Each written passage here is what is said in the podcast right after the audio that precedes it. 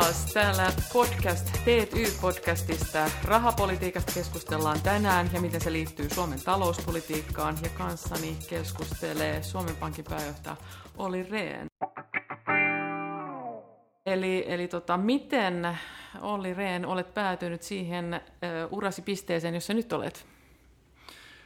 Varmasti voi sanoa pätkätöiden kautta, eli ei ole ehkä ihan tyypillinen keskuspankkiirin urapolku, jos sellaisesta puhutaan. Olen kyllä aina ollut kiinnostunut raha- ja talouspolitiikasta ja tehnyt sitä eri vaiheissa sekä kansanedustajana että parinkin pääministerin erityisavustajana. Olen opiskellut sekä valtio-oppia että taloustiedettä ja tein Helsingin yliopistossa ja tein sitten väitöskirjani Oxfordin yliopistossa kansainvälisestä taloudesta, ennen kaikkea pienten valtioiden talousstrategiasta globalisoituvassa maailmassa joskus kaksikymmentäviisi kolmekymmentä vuotta sitten. Ja kun sitten tuli aikoinaan nimitetyksi Euroopan unionin talouskomissaariksi, niin mun vanhat kollegani, vanhat varausamyöt Mikkelissä sanoi, että poika on päässyt koulutustaan vastaaviin töihin, koska mun väitöskirja, joka käsitteli itse asiassa rahapolitiikan, raha- ja talouspolitiikan suhdetta, varsinkin työmarkkinoihin, niin se oli aika lailla siinä ytimessä, mitä esimerkiksi euroalueen talouspolitiikasta ja rahapolitiikastakin voidaan ajatella, ajatella tarvitsevan. Että. Mutta näistä lähtökohdista ja toimin sitten myöhemmin tosiaan E U:n talouskomissaarina ja komission varapuheenjohtajana ja elinkeinoministerinä ja, ja nyt sitten viimeiset pari vuotta Suomen Pankin pääjohtajana. Mutta mut mennään aiheeseen, koska, koska nyt on tarkoitus se, että et myöskin Suomen kansa laajemmin tietää, että mitä se rahapolitiikka oikeasti on. Siitä on helppoa puhua tämmöisenä yhtenä sanana, mutta sitten hyvin vaikea niin avata sitä, että mitä se käytännössä on ja mitä vaikutuksia sillä käytännössä on. Mulle itselleni finanssipolitiikka on paljon tutumpaa ja senkin takia niin tässä on hyvä nyt sitten olla tällainen vähän niin noviisin roolissa tässä ja, ja tota, kysellä vähän nyt sitten, kun kerran. kerran tämmöisen tilaisuuden saa. Mutta mennään ajassa vähän taaksepäin. Siis Suomihan ei ollut kuullutkaan Euroopan unionista, no ehkä oli kuullut vähän Euroopan unionista, mutta, mutta että pitkään sitä sitten valmisteltiin tätä liittymistä E U:hun ja, ja tota, että mitä se kaikkea sitten pitää sisällään. Mut miten Suomessa varauduttiin siis siihen, että et kun E U:hun liityttiin, niin sitten seuraava askel siinä integraatiossa tai sinne ytimen pääsyssä oli tietysti tämä euroon liittyminen tai euroalueeseen tai emu, emusysteemiin liittyminen, niin, niin tota, miten siihen varauduttiin, että, että meillä olisi yhteinen valuutta? Et oliko siinä niinku tämmöisiä pelkoja tai riskejä siitä, että mitä kaikkea saattaa sattua, kun me kuulutaan tämmöisten ö, isojen valtioiden kanssa yhteen liittymään, joita hoidetaan, jotka on luonteeltaan ja elinkeinorakenteeltaan ja, ja a, sijainniltaan eri, erilaisia kuin Suomi, niin otettiinko siinä vaiheessa huomioon nämä kaikki seikat ja tutkittiinko sitä riittävästi, että mitä kaikkia riskejä siihen liittyy pienellä Suomella? Kyllä sitä selvitettiin ja, ja tutkittiin ja, ja keskusteltiin, mikä on sitten riittävästi, niin sitä on vaikea, vaikea arvioida. Jos palaan sinne yhdeksänkymmentäluvulle, niin muistan, että jo silloin kun Suomi haki Euroopan yhteisön jäsenyyttä, myöhemmin Euroopan unionin jäsenyyttä, vuonna tuhatyhdeksänsataayhdeksänkymmentäkaksi ja siitä käydystä keskustelusta se parin kolmen vuoden hyvinkin intensiivinen, jopa kiivas, kiivas keskustelu, niin kyllähän silloinkin puhuttiin yhteisestä rahasta senkin takia, että E U oli juuri hyväksynyt Maastrichtin sopimuksen ja tiedettiin, että me liitymme Maastrichtin sopimuksen mukaiseen Euroopan unionin, johon kuului tavoite yhteisvaluutasta. Mutta sen jälkeen sitten, kun oltiin liitetty E U-jäseneksi, niin tämä asia ajankohtaistui yhdestä luvun puolivälin jälkeen. Ja silloin muun muassa professori Jukka Pekkarisen vetämässä työryhmässä tehtiin hyvin perusteellinen analyysi E M U-jäsenyyden ja euron vaikutuksista ja Suomen sopeutumistarpeesta. Sen pohjalta, tai osittain sen pohjalta, työmarkkinajärjestöt yhdessä hallituksen kanssa päätyivät muun muassa luomaan nämä emupuskurit. Ja yksi aika kriittinen kysymys oli sitten se, että millä tavalla työmarkkinoiden toimivuus rahaliitossa kyetään varmistamaan, koska kun ei ole käytössä enää perinteistä, Suomelle perinteistä äh, ulkoista devalvaatiota, niin sopeutumisen pitää tapahtua sisäisillä keinoilla, mieluummin jatkuvalla uudistumisella, ja, ja siinä tietysti työmarkkinoiden ja työmarkkinajärjestöjen rooli on, on keskeinen. No nyt kun tuli nämä emupuskurit puheeksi, niin, niin nyt niitä on sitten käytetty. Ihan ensi, tai ei, ei saata olla ensimmäinen kerta, mutta ensimmäinen kerta, kun niitä käytetään näin laajasti, mitä nyt on käytetty tässä koronakriisin aikaan, niin, niin onko nyt oikea aika purkaa emupuskureita? Se on varmasti perusteltu kysymys. Toisaalta äh, voi myöskin asettaa kysymyksen niin, että milloin, jos ei nyt, tällaisen kriisin edessä. Eli tämä on niin, niin iso shokki, nopea äkki, äkkipysähdys talouteen, joka on heijastunut työllisyyteen, on heijastunut yritysten toimintaan. Et siinä mielessä finanssipolitiikan aktiivinen ote on perusteltua, ja näen tämän myöskin siinä valossa. Toisaalta on tärkeää muistaa se, että vaikka nyt kun elvytetään tänä vuonna kaksituhattakaksikymmentä ja ensi vuonna kaksituhattakaksikymmentäyksi vielä, niin, ja, ja samalla sitten myöskin väistämättä velkaannutaan, niin siitä ei saa tulla pysyvää trendiä. Eli on tärkeää ryhtyä huolehtimaan julkisen talouden kestävyydestä, jotta tästä, tämä trendi ei tosiaan muodostu pysyväksi ja ajauduta sitten pahenevan velkaantumisen tielle. Ja siinä mielessä tämä liittyy tämä kysymys oikeastaan koko julkisen talouden kestävyyteen ja miten se kyetään varmistamaan tulevien mm. vuosien ja vuosikymmenten aikana.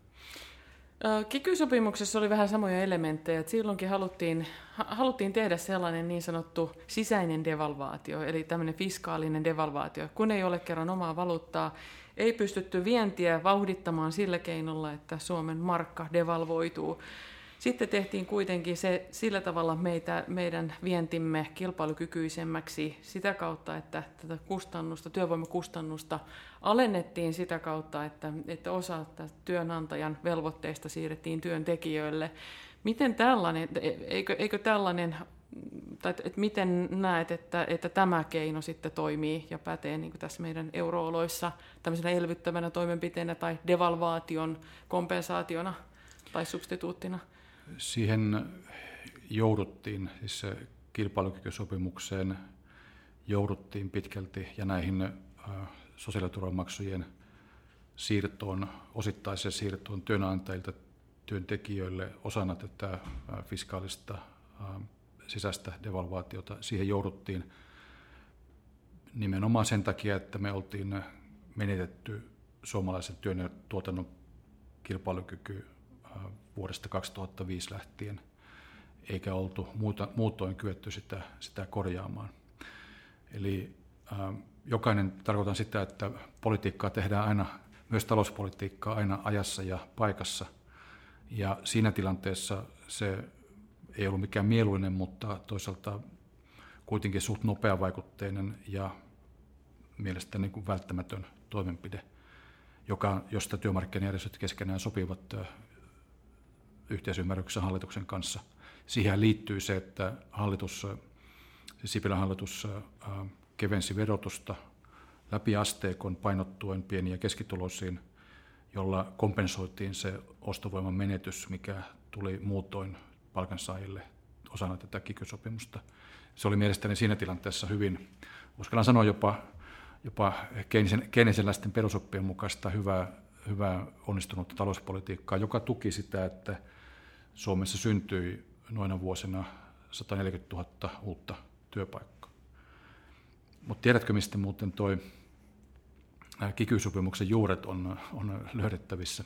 Hei, nyt päästään Ne on asiaan. Tietyssä mielessä löydettävissä myös Sorsan sopimuksesta vuodelta syksyltä tuhatyhdeksänsataayhdeksänkymmentäyksi, jonka jonka muistan sikäli, kun olin silloin Esko Ahon lähipiirissä, toimin keskustan varapuheenjohtajana ja kansanedustajana, ja silloin pääministeri Aho päätyi pyytämään pääministeri emeritus Kalevi Sorsaa neuvottelijaksi, pääneuvottelijaksi työmarkkinajärjestöjen välillä, jossa olisi sovittu nimenomaan sisäisestä devalvaatiosta ja olisi kyetty sillä tavalla korjaamaan kustannuskilpailukykyä ja välttämään ulkoinen devalvaatio, joka, joka tuli sitten aika voimakkaana syksyllä yhdeksänkymmentäyksi ja syksyllä yhdeksänkymmentäkaksi. No, sehän kaatui silloin eräiden äh, pankki- ja finanssipiirien toimiin ja myöskin vientialan yritysten ja vientialan ammattiliittojen tällaiseen epäpyhään allianssiin. Ja olen edelleenkin sitä mieltä, että Sorsan sopimus olisi ollut Suomelle parempi vaihtoehto. Se olisi säästänyt aika merkittävästikin niitä laman vaurioita, joita koettiin sitten tulevina vuosina kaatuneena, tuhansina kaatuneena pk-yrityksinä ja, ja kotitalouksien tulojen menetyksinä. Sen ideahan oli siis tosiaan sisäinen devalvaatio, joka olisi sitten todennäköisesti kuitenkin vaatinut myöhemmin rinnalleen ulkoisen devalvaation, siis markan arvon heikentämisen, mutta huomattavasti vähemmän kuin se toteutunut kolmekymmentä–kolmekymmentäviisi prosenttia, mikä sitten kaiken kaikkiaan tapahtui.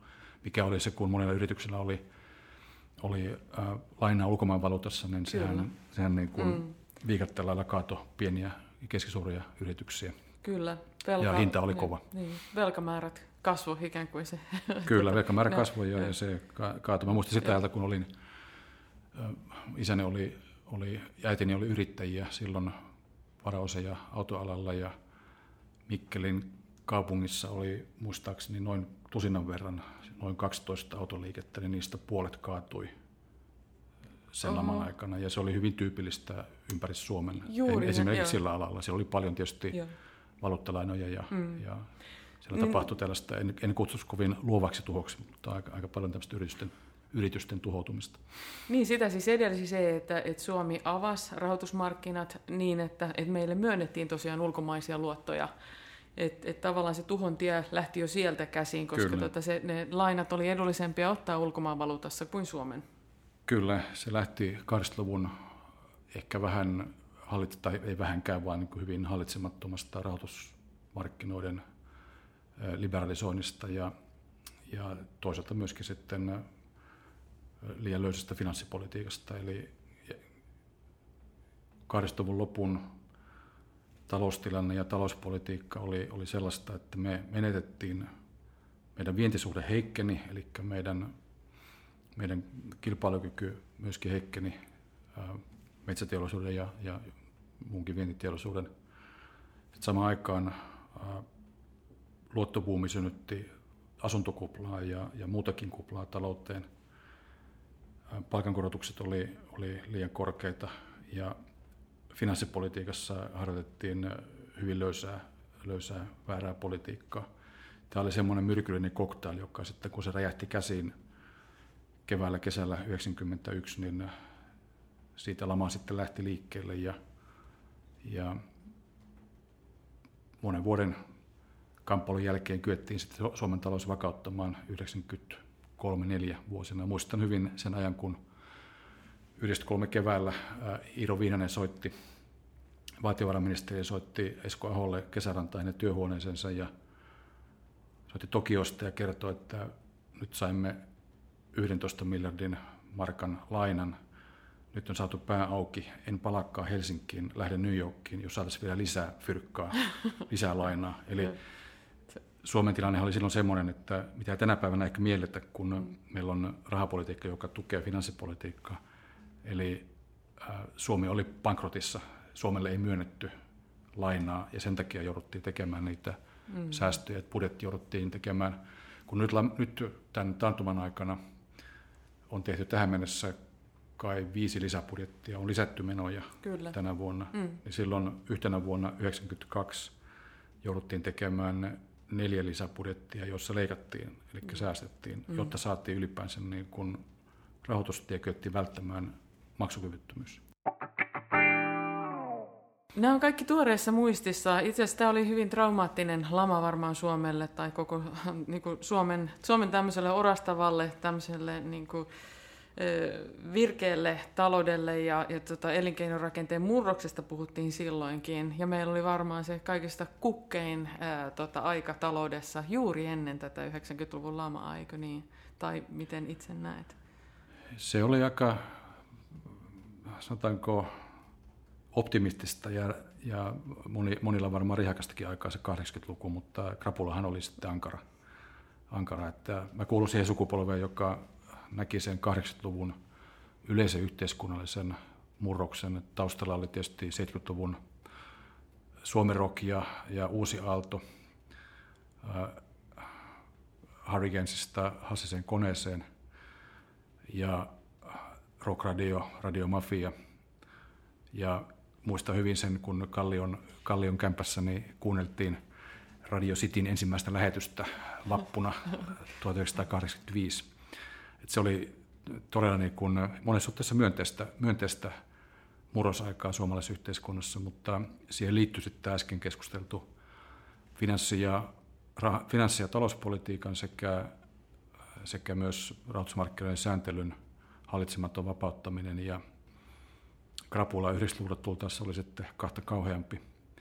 Sen jälkeen sitten Suomi sekä yritysverotuksen uudistamisen, devalvoinnin että tutkimus- ja innovaatiopanostusten ansiosta kykeni luomaan pohjaa televisioteollisuuden nousulle ja totta kai Nokian vahva veto yhdeksänkymmentäluvulla ja kaksituhattaluvun alkupuolella oli, oli Suomelle myönteinen myönteinen menestysvaihe.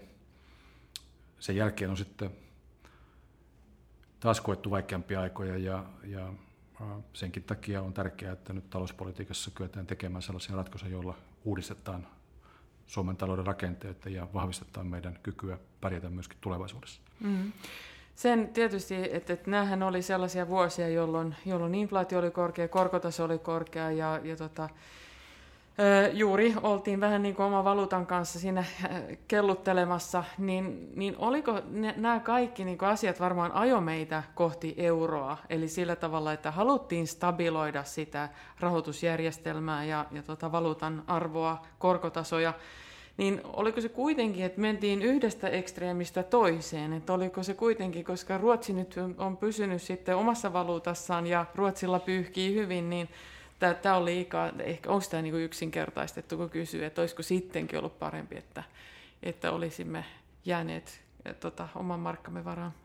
Kyllä se on yksinkertaistettu äh, provokatiivinen arvio, mutta jos ei sitä kaksi, kaksi, kahdessakin mielessä, eli ensinnäkin se on juuri, juuri niin kuin sanoit, että se mistä me äsken keskustelimme, tämä yhdeksänkymmentäluvun myllerys ja, ja suuri lama Suomessa, niin ja sitä edeltänyt vuosikymmenten devalvaatio, inflaatiokierre. Se oli syynä siihen, hyvin painava syy siihen, minkä takia me halusimme liittyä euroalueen jäseneksi, halusimme liittyä euroon, koska ajattelimme, että se tuo talouteen vakautta ja varsinkin, varsinkin hintavakautta. Tämä tavoitehan on täyttynyt, mikä on tietysti hyvä muistaa, muistaa kaikessa tässä muussa kurjuudessa. Toinen seikka on sitten se, että kyllähän Ruotsin elinkeinorakenne on, on Suomea paljon monipuolisempi ja siellä on paljon, paljon syvempää, pidempää vaurautta ja, ja investointikykyä. Ja Ruotsi on kyennyt myöskin maahanmuuttopolitiikalla kasvattamaan työvoimansa eri tavalla kuin, kuin Suomi. Eli Ruotsin menestykseen on paljon muitakin tekijöitä kuin valuutta. En pitäisi sitä mitenkään edes ensisijaisena tekijänä.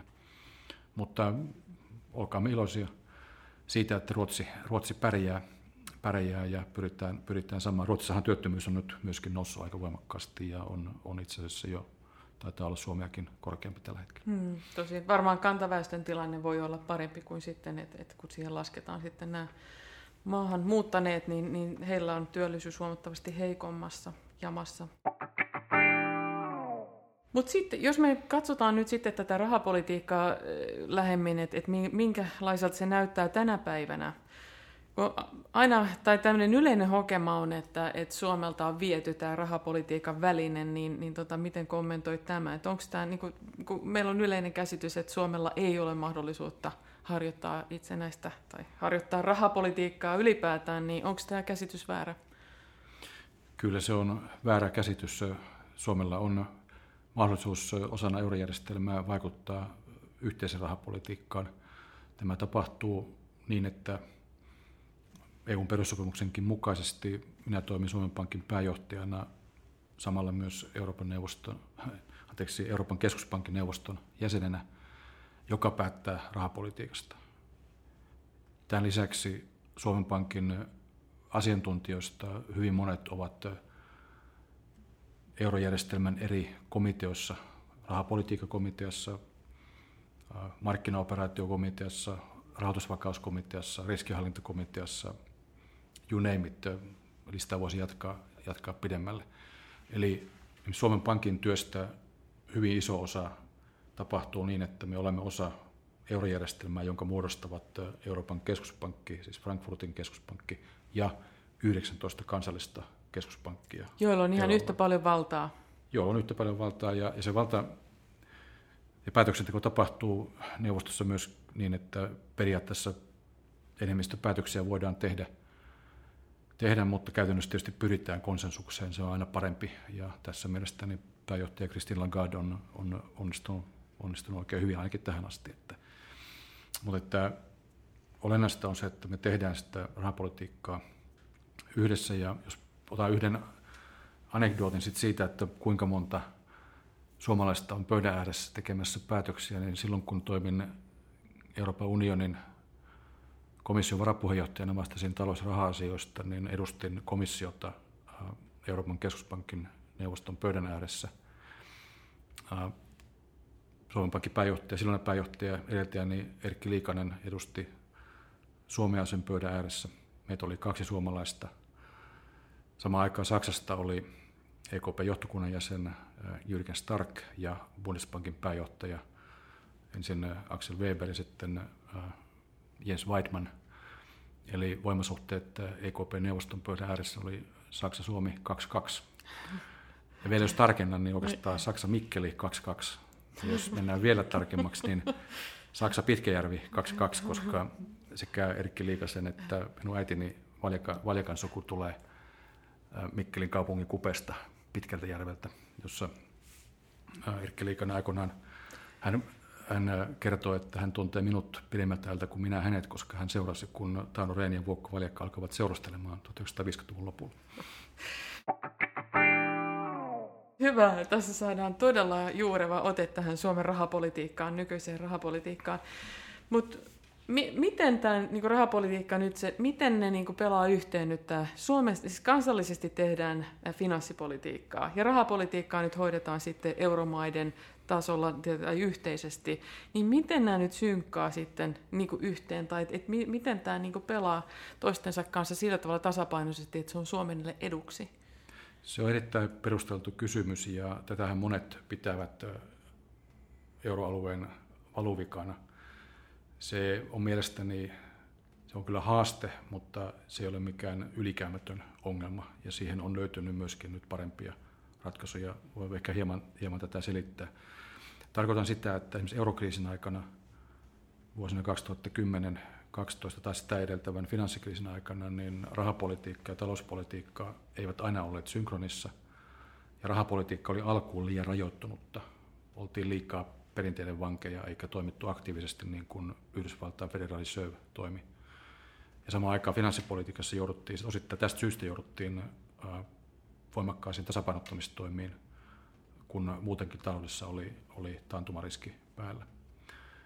Tänä päivänä Tästä on, siis tästä on opittu ja tänä päivänä E U:n tai euroalueen rahapolitiikka ja finanssipolitiikka eli budjettipolitiikka kulkevat käsi kädessä ja samaan suuntaan, mikä vahvistaa molempien vaikutusta. Ja tämä on mielestäni hyvin myönteinen kehitys ja on edesauttanut siihen, siinä, että on kyetty välttämään ainakin tähän asti massatyöttömyyden ja konkurssiaaltojen syntyminen Euroopassa. Mm. Siinä missä finanssipolitiikka tai tämä budjettipolitiikka, se voi olla ehkä, ehkä tota helpompi, helpommin avautuva sana, budjettipolitiikka on demokraattista, niin, niin rahapolitiikka on kuitenkin enemmän suljetun piirin ja asiantuntijoiden käsissä tai virkaan valittujen käsissä. Et onko tässä ristiriitaa? Molemmissa on, on omat, omanlaisensa institutionaaliset järjestelyt ja näihin on omat perusteensa. Se, että keskuspankkeille on annettu itsenäinen asema, on tehty kansanvaltaisella päätöksenteolla, eli oikeastaan kaikissa kehittyneissä maissa tuhatyhdeksänsataakahdeksankymmentäluvulta lähtien viimeistään tai yhdeksänkymmentäluvulta lähtien viimeistään on, on toteutettu keskuspankkien itsenäisyys. Ja se on useimmiten säädetty joko perustuslaissa tai sitten E U:n tapauksessa E U:n perussopimuksessa. Nämä perussopimukset ja perustuslait on hyväksytty kansanvaltaisessa järjestyksessä ää, eri maissa ja, ja E U-tapauksessa kaikissa sen jäsenvaltioissa. Tässä on oma historiallinen perustensa se, että todettiin, että antamalla keskuspankkeille riittävä itsenäisyys muusta valtiovallasta, eli hallituksesta, kyetään parhaiten välttämään se, että ajaudutaan laukkaavaan inflaation, inflaatiokierteeseen. Ja tässä erityisesti Yhdysvaltain kokemus tuhatyhdeksänsataaseitsemänkymmentäluvulla on yleensä pidetty esimerkkinä, jolloin Fedin pääjohtaja Paul Volckerin aika rohevalla rahapolitiikalla ää, saatiin inflaatio aisoihin, tosin lyhytaikaisen taantuman kustannuksella, mutta inflaatio aisoihin tuhatyhdeksänsataakahdeksankymmentäluvun alkupuolella, mikä sitten loi pohjaa Yhdysvaltain uudelle talouden nousulle seuraavina vuosikymmeninä. Mutta nyt ongelma on niinku päinvastainen, että me ei saada millään Kyllä. inflaatiota nousua, vaikka haluttaisiin. Euroopan keskuspankki on ottanut tavoitteekseen kahden prosentin inflaatiovauhdin. Niin miksi sitä tavoitetta ei pystytä saavuttamaan tänä päivänä tai vuosikausiin ole pystytty saavuttamaan niinkään korkeata inflaatiota? Tätä ekonomistit ja keskuspankkiirit ja monet muutkin pohtivat tällä hetkellä hyvinkin tiiviisti, ja tämä on pitkälti tämän Euroopan keskuspankin rahapolitiikan strategiarevision ytimessä. Näkisin, että tähän on kaikkein keskeisin syy, että niin sanottu luonnollinen korkotaso on, on laskenut vuosikymmenten varrella, mitä koronakriisi vielä, vielä tavallaan voimistaa sitä alakierrettä. Ja äh, tämä taas kumpuaa siitä, että tarkoittaa käytännössä niin kuin reaalikoron, pitkiä reaalikorkojen laskua. Jos katsotaan sitä vaikka kahdenkymmenen vuoden jänteellä tai kolmenkymmenen vuoden jänteellä, niin on tultu monta prosenttiyksikköä alaspäin. Ja tämä, tämä rajoittaa, miksi tämä on ongelma? Tämä, sen takia, että tämä rajoittaa perinteisen rahapolitiikan, siis korkopolitiikan äh, liikkumavaraa. Eli kohdataan lattia, kohdataan tosiasiallinen nollakorkoraja paljon useammin kuin perinteisesti, ja se estää sitä, että rahapolitiikalla kyetään elvyttämään reaalitaloutta. Ja taas jos mietitään, että mitä tekijöitä tässä on taustalla, niin mitä ilmeisimmin väestön ikääntyminen kehittyneissä maissa, se on nostanut säästämisastetta, mikä taas sitten alentaa korkotasoa. Tämän lisäksi myös heikentynyt tuottavuuskehitys näyttää vaikuttavan samaan suuntaan. Ja myöskin talouden globalisaatio sekä hyödykemarkkinoilla että työmarkkinoilla, eli kilpailu pitää, globaali kilpailu pitää hintoja, hintapaineita alhaisena tavaramarkkinoilla tai hyödykemarkkinoilla.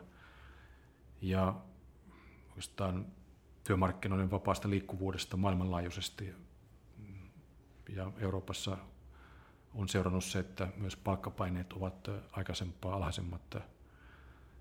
Näistä seikoista johtuen tämä niin sanottu luomukorko tai luonnollinen korkotaso, joka tarkoittaa korkotasoa, joka taloudessa on silloin, kun se, sen koko kapasiteetti, kuten työllisyys, on täyskäytössä ilman, että inflaatio lähtee tavoitetta korkeammalle laukkaamaan.